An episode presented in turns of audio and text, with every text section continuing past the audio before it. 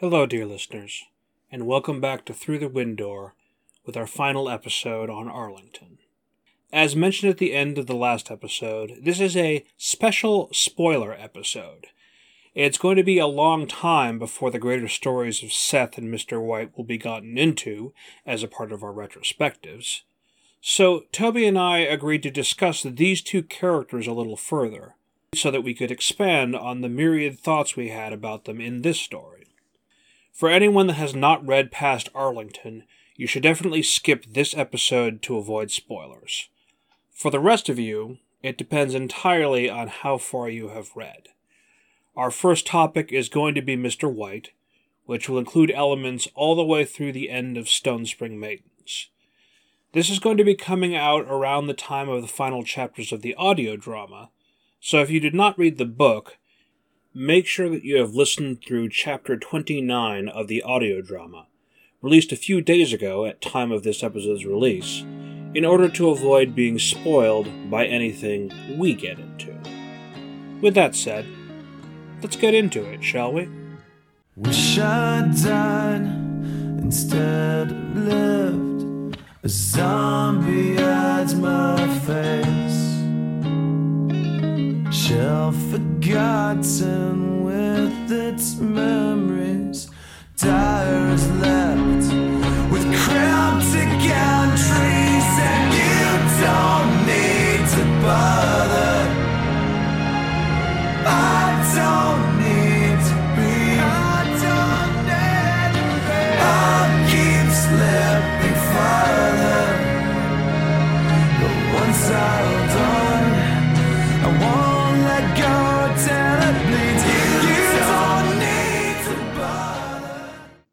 Obviously, we're going to talk more about Mr. White as he shows up in these individual books.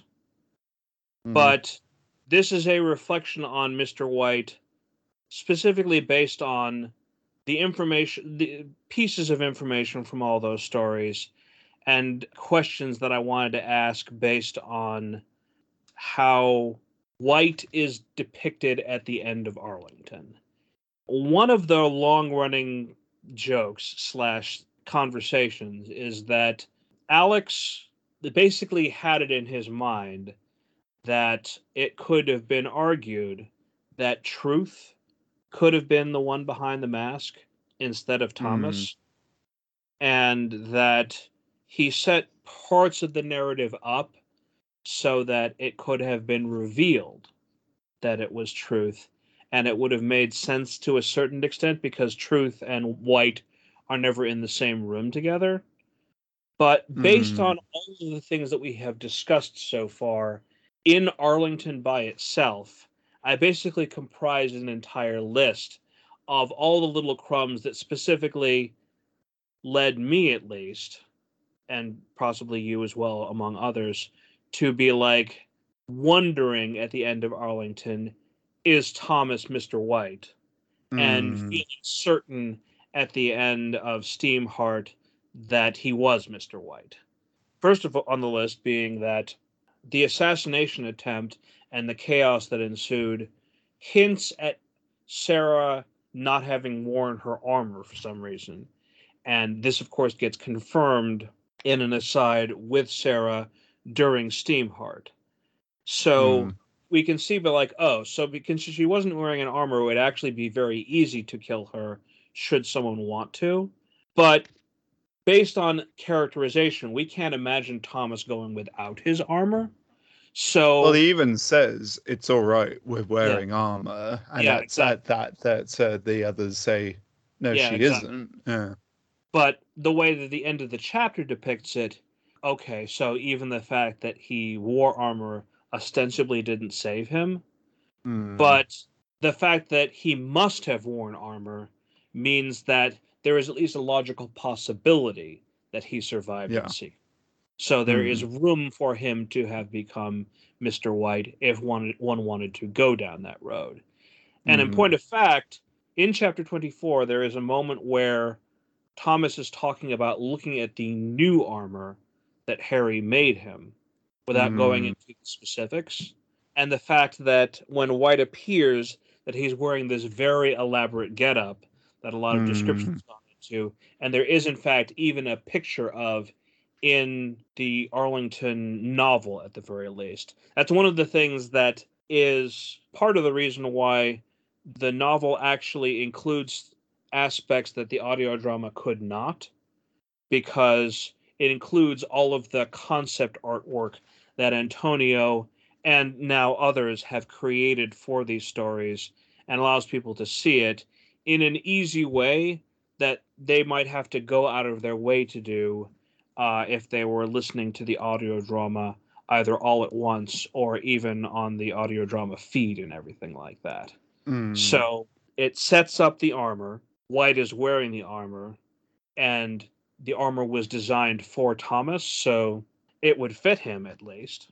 On top of Hmm. that, we talked about the training in combat with Lee, and since White appears to have combat training once more, that is a natural. Oh, okay, so he would be able to be this Batman like figure with proper sword Mm. and training and everything like that. The fact that uh, White is throwing knives, much like uh, Lee uses in her personal fighting style and everything like that, that's another clue.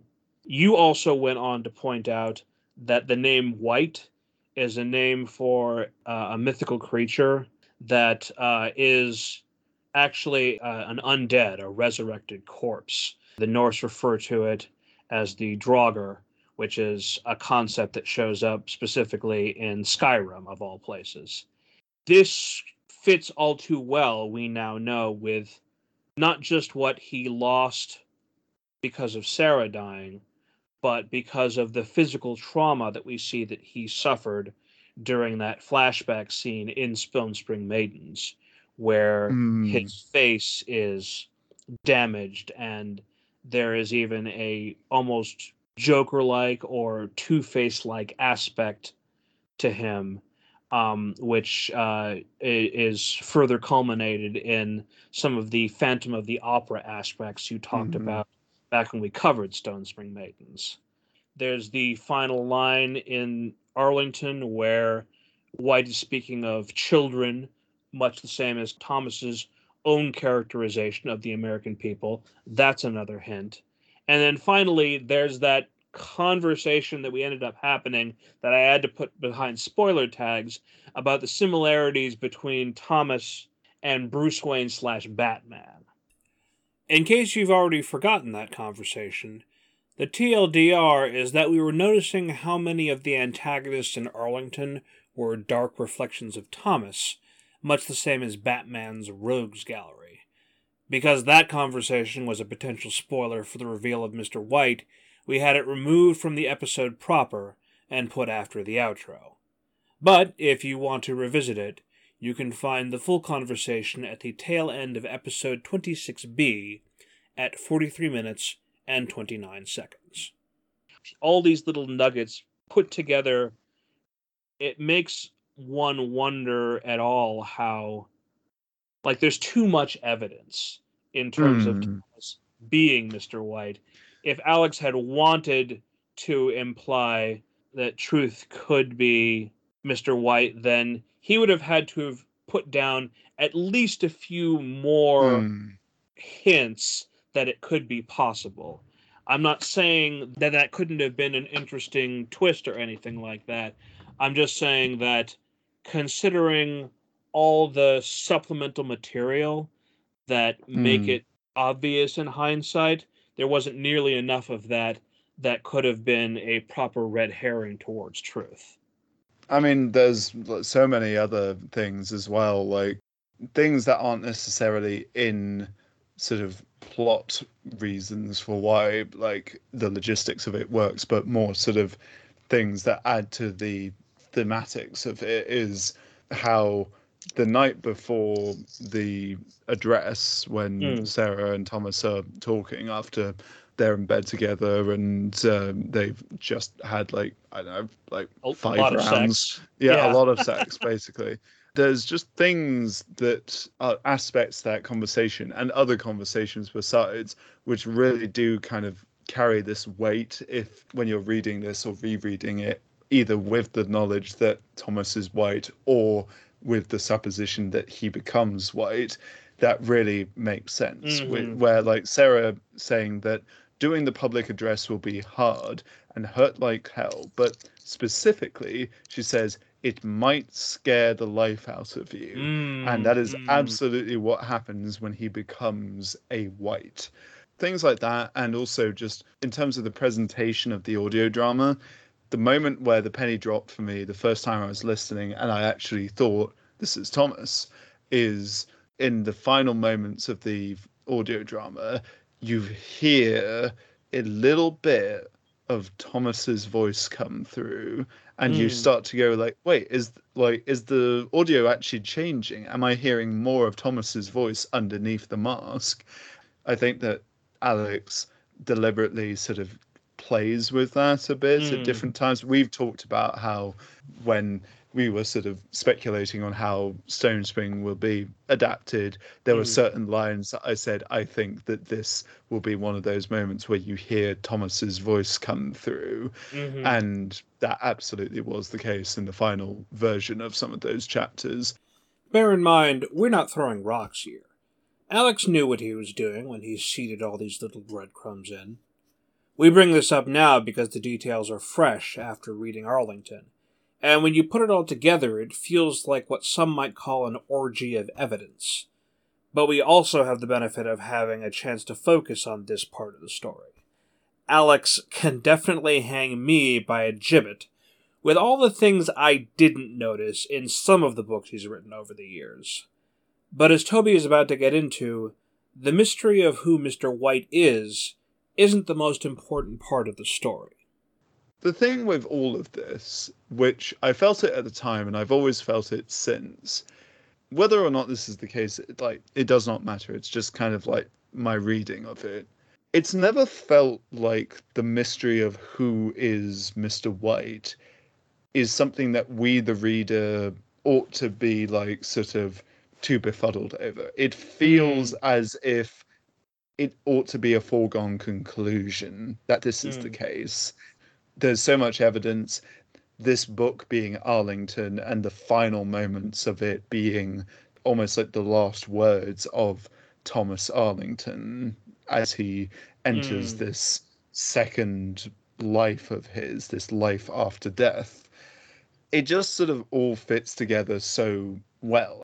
Like Yeah. to me, something being like this sort of twist or something that like you can see coming, that doesn't devalue it as a storytelling decision. If something feels like this is the right course for a character and a story to take, then that doesn't mean that you change it in order to like sort of swerve against expectation because then you're just going against what the story has been structured with that in mind with You have to keep it true to its thematic roots and Exactly. like that. You can't And- have it be beholden because this is the conversation and the argument that comes up every time in terms of J.J. Abrams' love of the mystery box, and so therefore feeling like he needs to continue keeping the mystery box alive. Alex doesn't care about the mystery box. The mystery is important because it's thematic, Mm. not only to Thomas but to other people's reactions to him and what it means that he is secretly Mr. White this whole time and how Mm. that affects the larger story. But exactly the mystery itself isn't the, the keeping the mystery from the audience isn't the important thing. That is exactly what I was about to say. Is that the story beat of Mr. White is not a like who's who. Is it like Catherine? Is it Truth? Is it Carl? Is it the nag? All of that stuff. It's about when will this come out that this Mhm. is the case, and what will certain characters' be, reactions to it be? What will Truth and Harry think about this? Because they've been mourning their Mhm. parents and for their father to be alive and doing this terrible work and Mhm. then when you get through steamheart and you're like what the fuck what did mr white do and if we're right with the supposition that we're pretty certain about how could he do that to harry a question that it remains unanswered until a Stones. heartbreaking moment in Stone Spring Maidens, but like that is the point of it. Essentially, like it's being kept in armor because the truth of who it is doing this coming out into the light of day is probably just too much to confront, as we see when Harry finally takes the mask off and confirms exactly who it is. So with that in mind, I remember feeling so mind racing when I finished Arlington for the first time. Absolutely certain that Mr. White was Thomas Arlington. I was absolutely certain it was. And even so, I was so like, I needed to know where like all of it was heading. So yeah, it's it's a great uh ending. It's a great development and it does not need some sort of pulling the wool over your eyes for it to succeed. It succeeds without any of that being necessary. One of the things I feel like I want to include now when we do our interview, and something that we should very likely talk about when we eventually talk about Stone Spring Maidens, which unfortunately is going to be far in the future, Mhm. is that Stone Spring Maidens naturally focuses on Harry because it's a romance that she is one of the participants of, and because it's also about her recovery after what happened at Green Hollow, and therefore what White allowed to happen to Harry that she needs to recover from, and everything like that Mm. but perhaps one of the more frustrating aspects of Stone Spring Maidens, and something that I w- it would be interesting if a future installment reflected on it, is the fact that Harry manages a resolution with the fact that her father was Mr. White and that he managed to come back to himself in some small way at the resolution of that story. But truth never has that same kind of catharsis. She is hmm. leading troops to find him and bring him down in the same sort of adversarial way that has always been reflected in their relationship, even when he was alive and being a part of her life. She doesn't get to see him before he disappears and that means that she is always going to be carrying something around with her unresolved. I mean Mm. and, and and yet it's also thematically significant in terms of their way there was a lack of resolution when he first died so to speak in this story. And it just makes me think about what that means for her as a character that kind of frustration. It makes me wonder when or if there is a future discussion of what happens to Thomas after this. Mm. Whether truth will have to end up managing without that resolution, or whether she might eventually go in search of him and demand it from him. Demand the same kind of recognition of her that she didn't get enough of in her life the way that Mm. he doted on Harry because of her special needs and everything like that. Mm. that he, when he was Thomas, always made her job more difficult. Always and made their relationship more difficult. Yeah. And then after his death, when she mourned him and basically thought of him, the best parts of him came to her mind, and everything that she loved in him and about him was there. And then he comes back as a person who does exactly the same, but even worse. He mm-hmm. is against her. To have that confirmed is a death of everything, not just of what Thomas accomplished, like as a public figure, but what her father was to her. It's a like death of the best things about him and an intensifying of the worst parts about him to her, the things that always infuriated her that Mhm. now he seems to have doubled down on. That really does feel like maybe she deserves that to be resolved. Or maybe the resolution is that this relationship has become so toxic that the only way that she can move on is to excise that part of herself and find a way to define herself outside of her relationship. The fact that Thomas has complex relationships with both of his daughters does bear some resonance once more to the West Wing. Put a penny in the jar. President Bartlet has three daughters, who are all very different from each other, some of them more likely to come in conflict with their father, but often over different issues. For those of you that are curious, we do ask Theo about what she thinks about the true state of mind at the end of Stone Spring Maidens, and you'll get to hear her response in a few short weeks when we do the post Stone Spring Maidens interviews. At the very least, I think the most important connection that she has around is Harry, and Mm. Harry is still around for her. There is a character in the Netflix Castlevania that comes to mind, and like the way things are left off, which is the sort of Alucard with his father Dracula, and like the place that he is left in after his father's death, and just kind of the, to say more would give away spoilers for that, but Mhm. basically, just there are moments of that show and certain lines that characters say which make me think of how it might be good for Truth to maybe have that certain distance and Mm. not for her father and all the complications that as much as there may be some good that comes from reuniting maybe for now that's not what is needed Yeah. not right now Well, taking into mind this Dark Knight, or in this Mm. case, White Knight, but only like visually speaking, that Mm. Thomas became when he put on the armor and became white. The big question that I had for you was Mm. could Thomas's choice Yeah, exactly.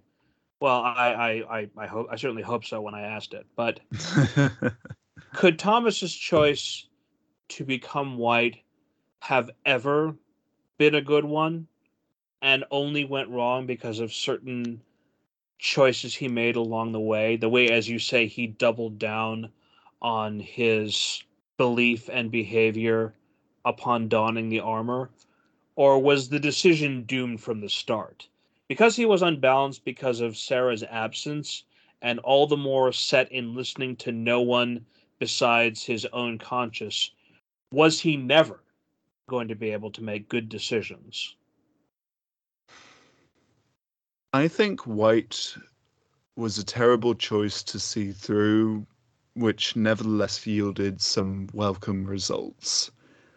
We have seen what the continuing presence of men like Fisher, Roach, and Van Tassel can result in, and White taking a hand to them. Well, I don't know if it can truthfully be described as necessary, but it is nevertheless a cold comfort to have them no longer be here and be active participants in what is to follow. But it can only ever have been a ruinous path to walk that it, that was prone to tunnel vision and mistakes being made that had the worst of consequences. Thomas becoming white is Thomas sealing himself away from the world inside a suit of armor. He has lost the most valued connection and the most convincing voice of empathy in his life. So he has chosen to close himself off from all connection, physical and emotional, and yes, all empathy. That is inherently tragic, but it is also inherently not a good idea when what you are warring against are those who choose to ignore empathy, those you could describe as unfeeling monsters. That adage of, in order to fight monsters, we had to become monsters, is one that seems to make a terrible sort of sense on paper in some fictional context, but in practice, all it can ever really lead to is closing off parts of yourself to get the task done. But the problem is that on a long enough time scale, you're really going to need those parts of yourself that you've closed off in order to make the right decisions when it's time for them. Mm. it's part of what makes the similarity towards Batman an intriguing comparison, but as someone that has read a number of Batman stories along the course of my life, Mm. there is a common thread, which is that Batman tends to pull people into his orbit to be his replacement family, whether it's the various people that have become Robin, to the various people that have become Batgirl, to Alfred, Commissioner Gordon. And the worst parts of Batman's life always tend to come when he starts rejecting their good advice, when he starts trying to cut them out and be the darkest part of what Batman represents, as opposed to the positive outside influence that can simply come from a different perspective, a perspective that is not tainted in the same way by what Bruce went through as a child that made him into Batman. Mm. Thomas as White doesn't have a huge family to turn to. He has only Lee, as is seen in Stone Spring Maidens. And the problem with Lee is that she is not on the same level as a as an Alfred or a Robin or a Barbara Gordon. She is Mm. too much like him. She herself is walking wounded. Therefore, it takes her longer because of her loyalty to realize what is happening to Thomas, that he is going down a path that is not good for him and is not good for his goals Mm. and is part of the tragedy that we'll get to talk about when we dive into Stone Spring Maidens and everything like that.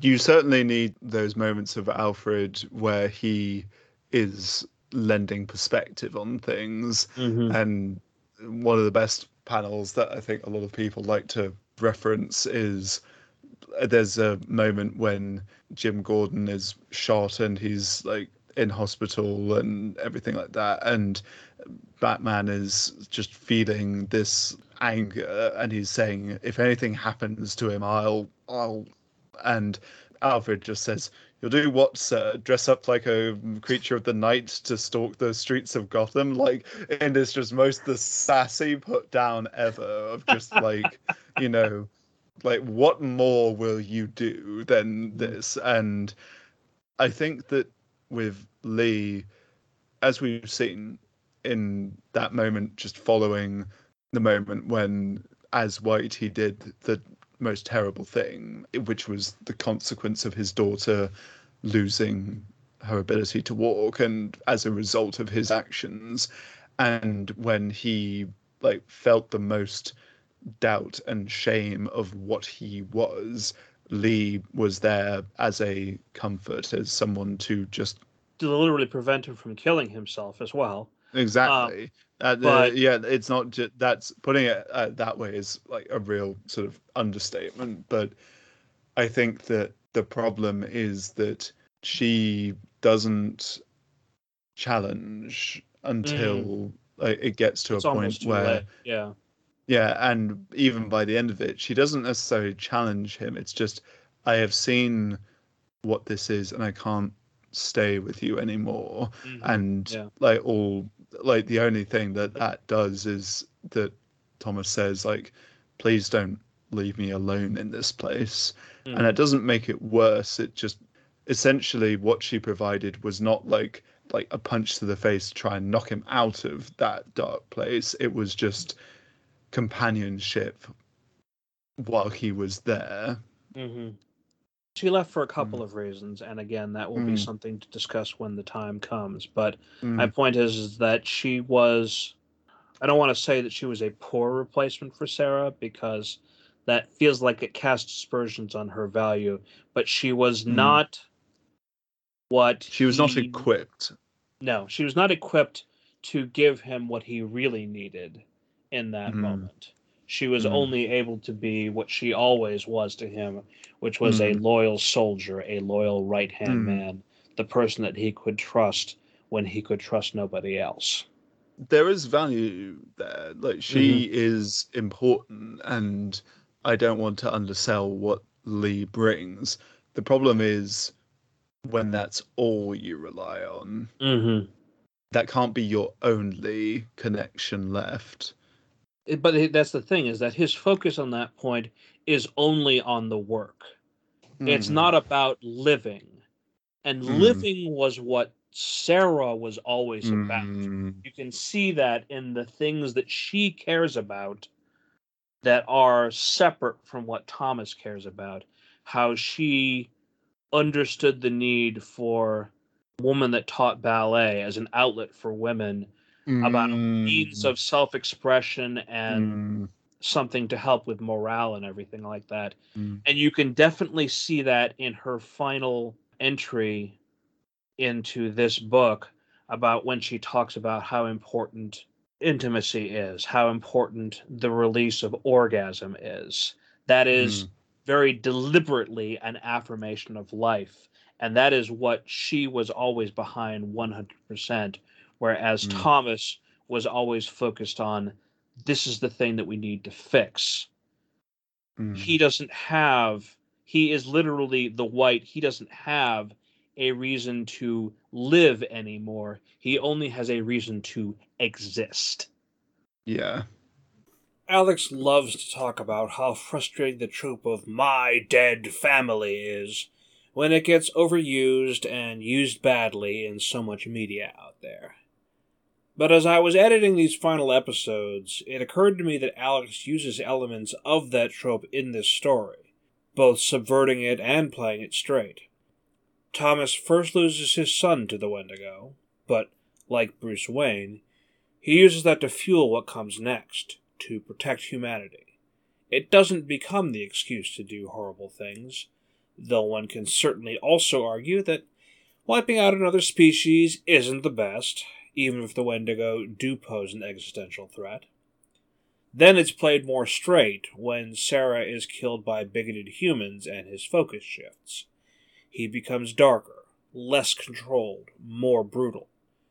The biggest subversion is when that very behavior nearly costs the life of Harry, because My Dead Family is an outside force harming the protagonist's family, not usually caused by the deliberate actions of the protagonist himself. Every time he loses more of himself, becomes more dead inside, until the embers of who he was are rekindled at the eleventh hour. That's the width and breadth of what we will cover with White this time around. Next up is Seth, and once more, in order to avoid being spoiled, you'll have had to read through Steamheart and Nightfall of the Wendigo. I know that means the number of people that will be able to enjoy this last part will be much smaller. But on the other hand, it's a great book, and you absolutely should read it. Don't just wait for the audio drama. That's a long way off at this rate. Don't you want to be one of the cool kids? I tease, but you know, I want me and Toby's big thinky bits to be enjoyed as well. So after the jump, let's get into it. The stars will cry the blackest tears tonight.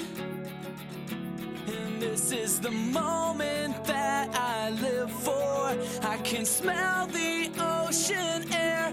Here I am, pouring my heart onto these rooftops.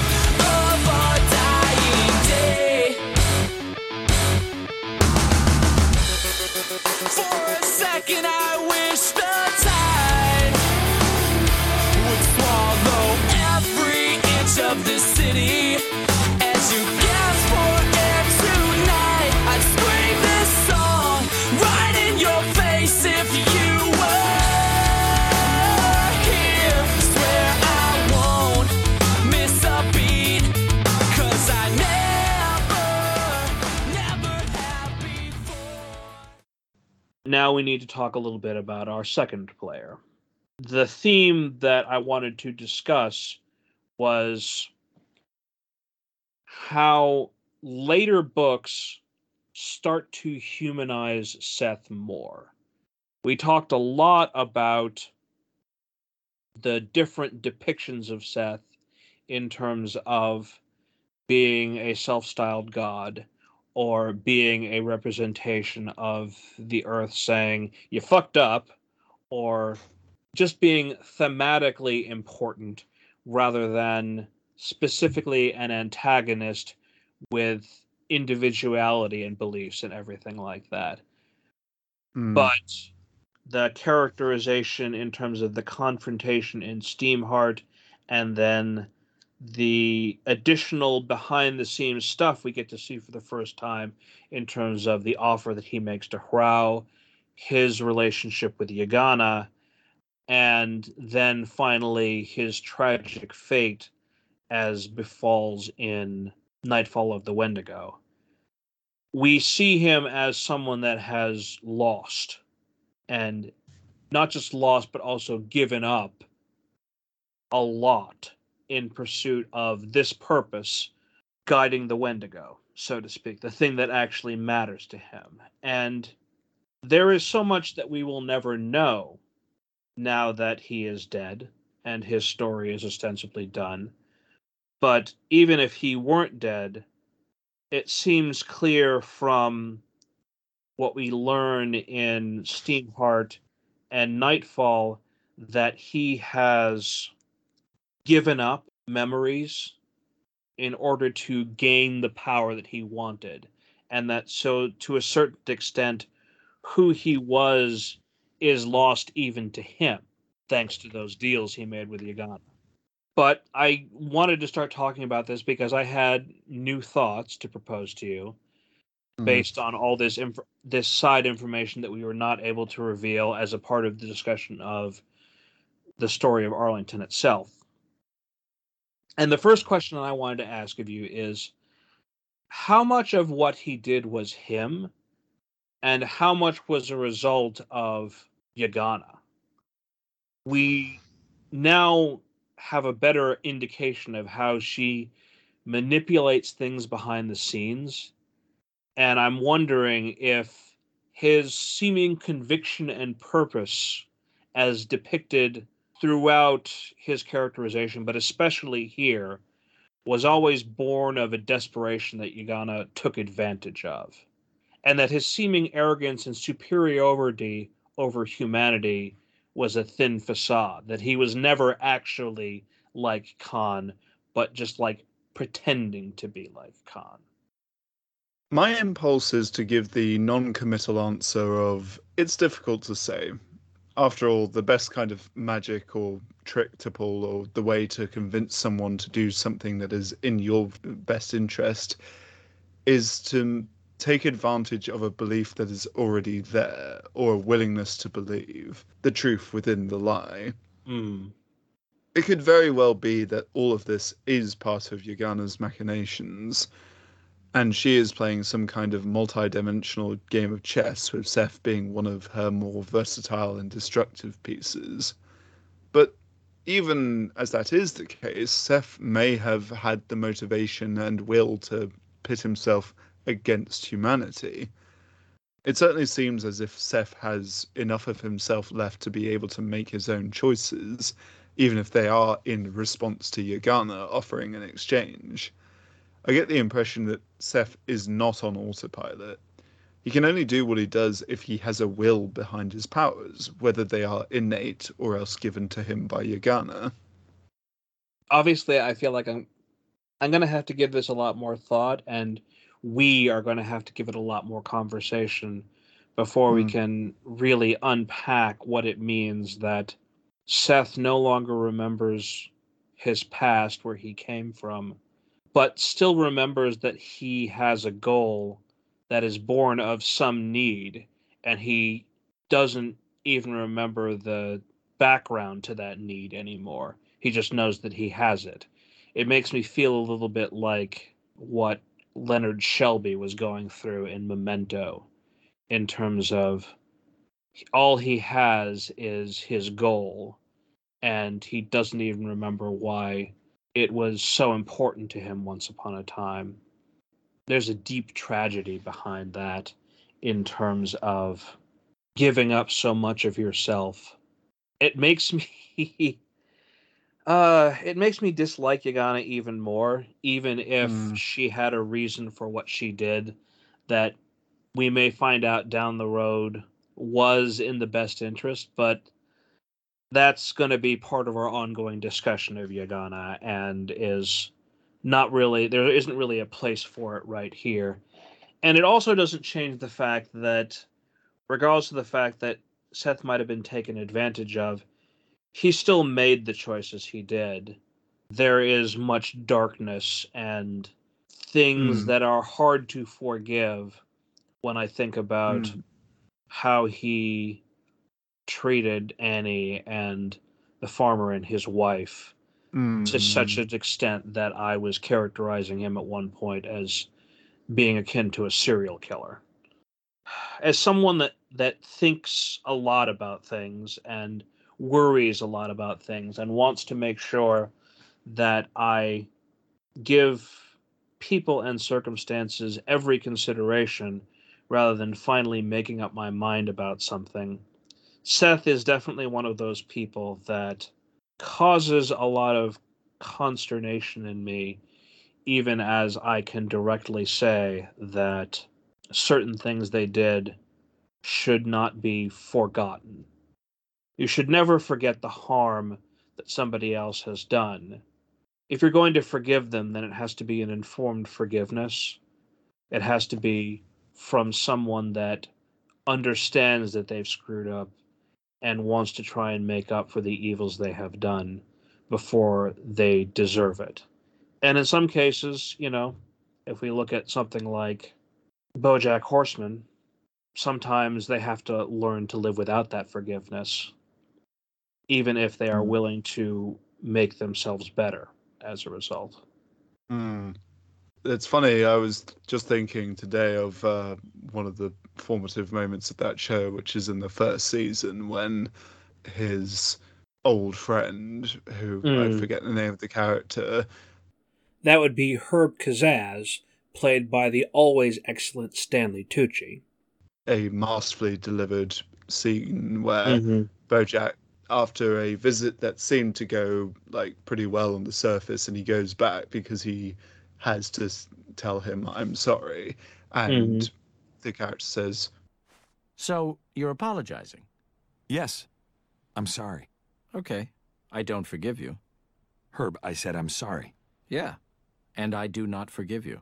Uh, n- not sure you get what's happening here. This could be the last time that you- No. I'm not going to give you closure. You don't get that. you have to live with the shitty thing you did for the rest of your life. You have to know that it's never, ever going to be okay. "That's in the first season," Mm-hmm. and the rest of the show is like still there to show that like there is more to do that that is not the final word but that that is a hard blow even with oh so many seasons left i don't know why that scene came into my head today maybe it was a premonition of our conversation today but it just kind of uh it fits. Brains are funny. Brains Mhm. are funny, and I mean this this sort of thing happens to me all the time, where a neuron gets sparked and I suddenly remember something, and Mm. maybe it's relevant and maybe it's not. I mean, maybe the reason I remembered it has nothing to do with whatever comes later. That makes me feel like there's a synchronistic meaning to it, but it certainly helps that um, Stanley Tucci's performance as Herb Kazzaz is very powerful and memorable in Mm. that way. It feels like one of those performances that will stick out in the brain, uh, Mm. and therefore will raise it. J- just like, I mean, what's important to individual people will always be different, but in this particular circumstance, some things are done so well that they are more likely to stick in our consciousness than other things. And great Mm. performances can be like that. Great lines can be like that. Great Mm. characterization is something that Mm. can become relevant again and again as we move through our lives, as we take that and make it a part of ourselves in terms of learning from it. And New Century's got plenty of that. By the barrelful. I pondered at one point if there was a through line between the way Thomas's story comes to a close in Stone Spring Maidens and the way Seth's story comes to a close in Nightfall of the Wendigo. Obviously, the two people are very different. The crimes of one cannot be compared to the other, any more than they are the same kind of person. They may have some similarities, although we can never be sure of that.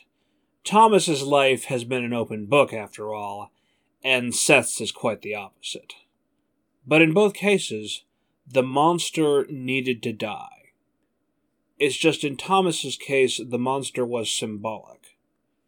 It might even be that for Seth, what was good in him died long ago, and what was left was more of a twisted reflection of who he once was, like Mr. Hyde was of Jekyll. But that's a thread to follow at another time. Before we wrap up, I brought up the idea of Seth responding to Thomas in a potential father son related conflict. One of the things that I alluded to when I wrote the editorial insert is that there was a moment in a later book which I felt might have led credence to that assertion that I couldn't talk about. And that was, first of all, that we find out Seth apparently does have a telepathic gift because mm-hmm. the text implies at a certain point that whatever it is that is inside him that allows him to communicate with the Wendigo passes into Sana, Mm. makes her own gift stronger.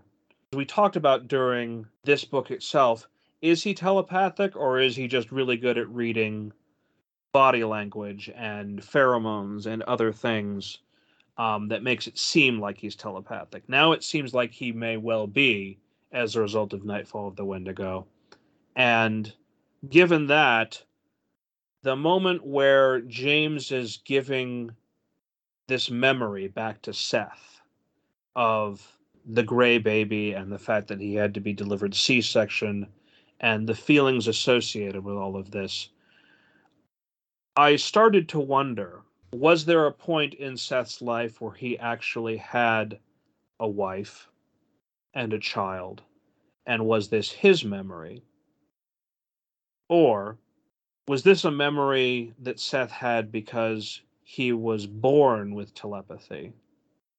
And therefore, he was remembering a time when he was born and the memory was his father's. And his father didn't immediately reject him just because he looked different. That he actually had protective impulses as fathers do for their child.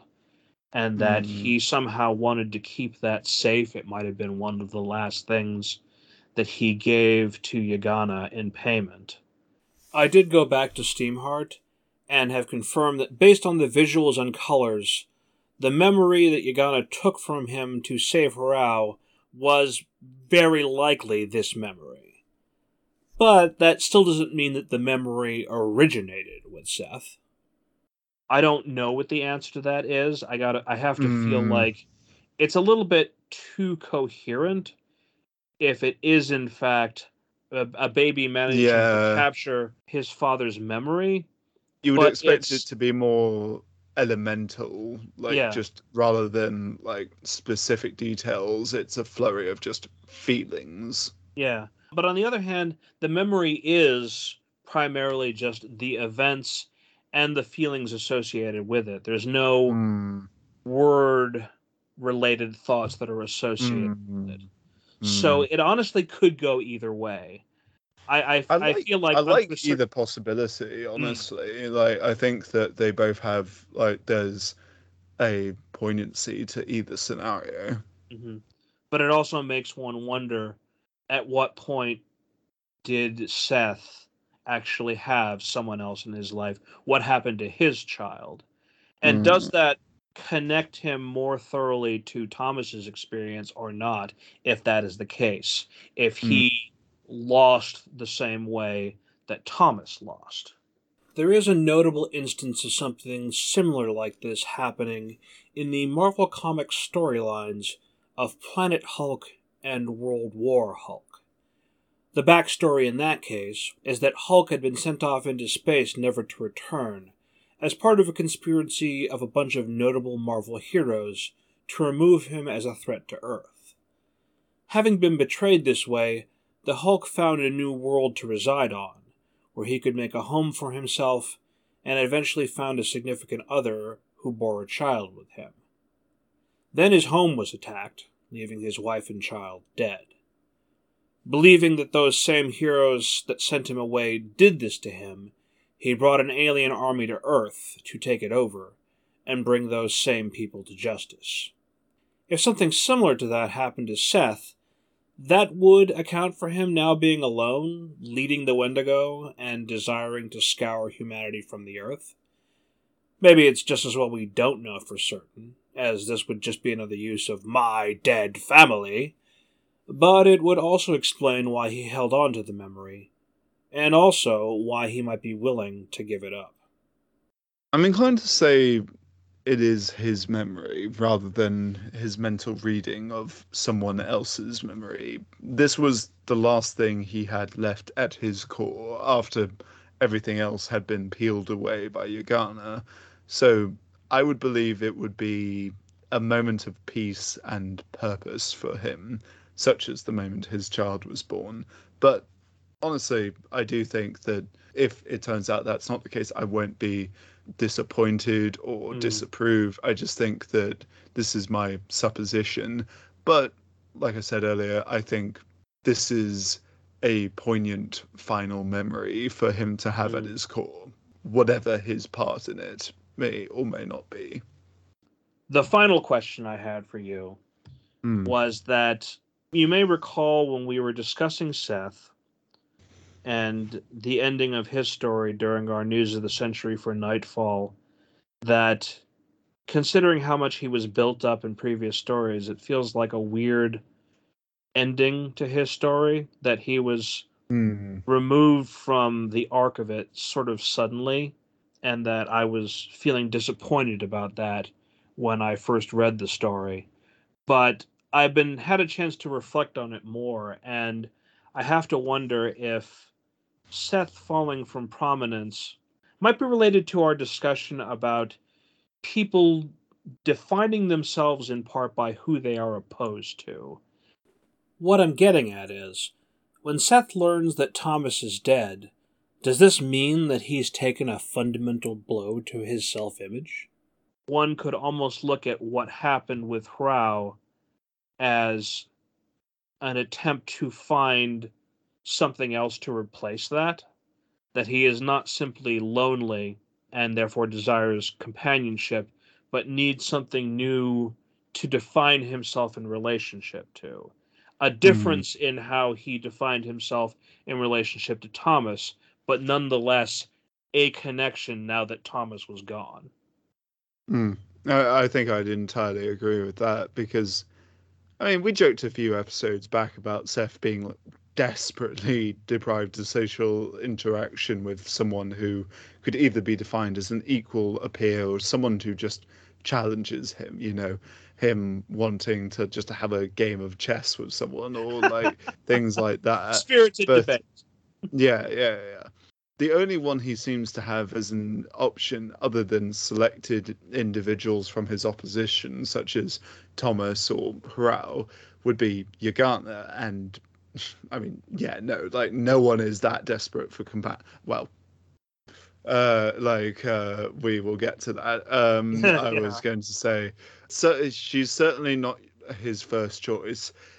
Seth requires some form of purpose beyond just the eradication of humanity, I think. And with Thomas, he he did say that we will not like meet again, but it's one of those things of like this was like to be his final interaction with humanity Mhm. and with this being off the board it's sort of like that's just one more thing that he's lost after a lifetime of things Mm. that he's given up in order to achieve his goal so even if it comes from a place of opposition he needs just some sort of connection just to hold on to what he is and Mhm. given what we've talked about with how his confrontation with Thomas at the end of this is like a form of self-assertion i think that fits even more when we consider just how much he has given up in order to like achieve his goals that he doesn't he probably doesn't remember all that much like at Mm. this point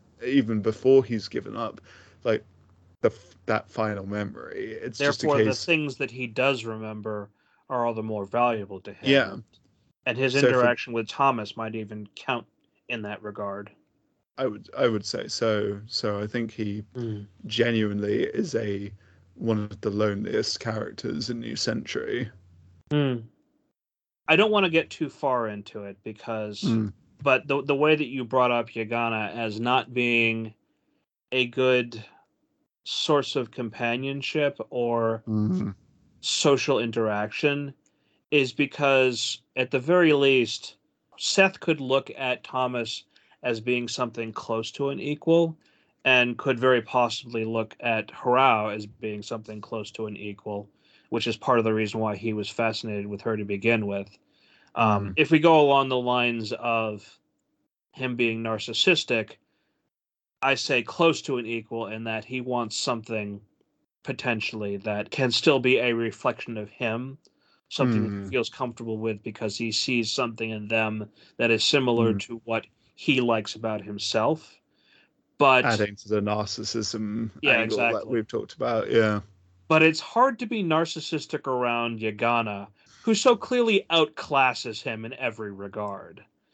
Even he is afraid of her, and Mm. very likely rightly so. Well, what we've talked about with Yagana every time that we bring her up is that she's someone who takes. She is defined by what she her main action is taking Mm, from mm. others.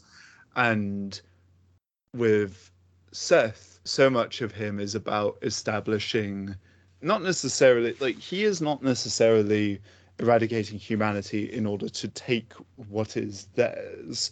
He is just essentially positioning it as this is the order of things. Any that are converted to Wendigos through this process, I am giving them a better way of existing. hmm So this like he does not really view it or is defined as this individual who takes.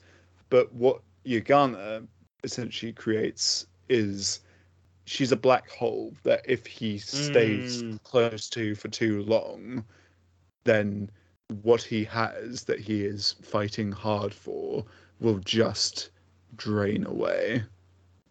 That's a great insight, actually. That he, uh, the idea that if Yagana's nature is essentially the deal maker, the like, Mm. what what what new deal do you want to make today?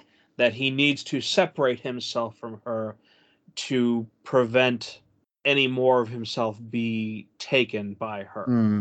Although the Mm. irony is that at the end of his story, everything has been taken from him, Mm. even his life.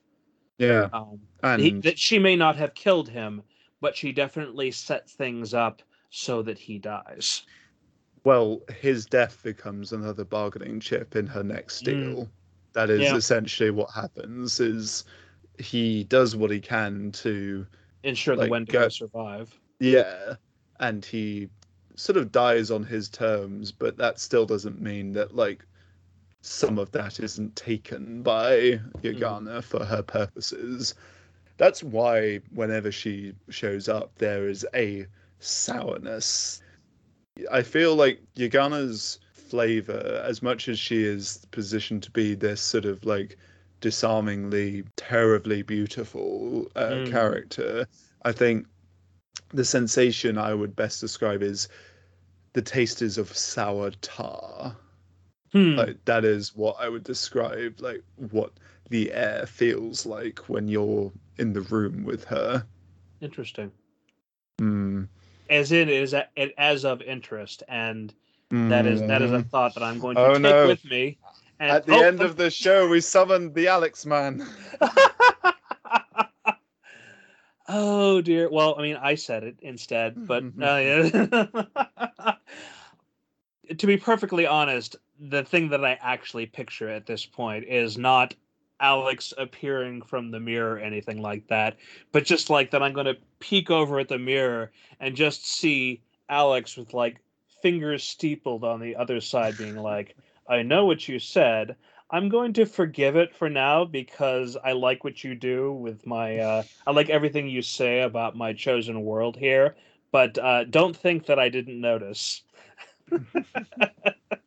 Nah, in my mind, it just springs out from the Mm. microphone. Like, Say what again? Say what again? I dare you. I double dare you, motherfucker. Say what one more goddamn time. it is late, and I am getting, I think, delirious. Yeah, this has been amazing. Hmm. Like this, this conversation, as long as it has gone on, is everything that I could have hoped for for a final conversation about Arlington, including discussion on everything that's come before, allowing us to talk about some of the stuff that we're not going to be able to talk about for a very long time. Future. Yeah, exactly. Um, Mhm. So it allows me to externalize some of the additional thoughts that we have not been able Mm. to discuss in some of It's our a- previous works. It's a treat at the end of a long road, I Mm. think. You know, and Exactly. in the spirit of what this started with, in at least this second part of this fourth season of ours, where I did that intro and Mhm. talked about that, like, I have faith that it will be for the better for reaching its conclusion. Mm, And I still feel that. I feel like if I was to sum up Arlington, which I want to before we finish, is that it is a book that like sort of shatters me each time I Mm. get to its conclusion, but there's always something left underneath it that feels like worry for the future, but an underlying strength, a certainty that strength survives tragedy. yeah. Yeah. I have nothing further to say except to say to the audience thank you for coming on this journey with us. We have many more journeys to take, many more conclusions to come to. We have good times ahead of us and hard times ahead of us. We don't entirely know where this journey is going to take us, but we're very happy for having taken it. We are very happy to have brought something mind expanding and emotional, something that might in some way help other people as they process the stories of New Century, the stories of the world, their own personal stories, and go back into their world enriched and made better by having our creation through the window in their life. That is the hope, at the very least. That is the hope of every creator to make something that makes a difference to other people. It's enough if we have entertained you, but we definitely hope that we can manage to do more than that. So, from all of us here at Through the Window, we bid you a good evening and a peaceful rest before we take our next trip through the window. See you in season five. To close us out, a poetic piece of music for one of my favorite artists of the 90s. Until next time, this is Seal with Prayer for the Dying.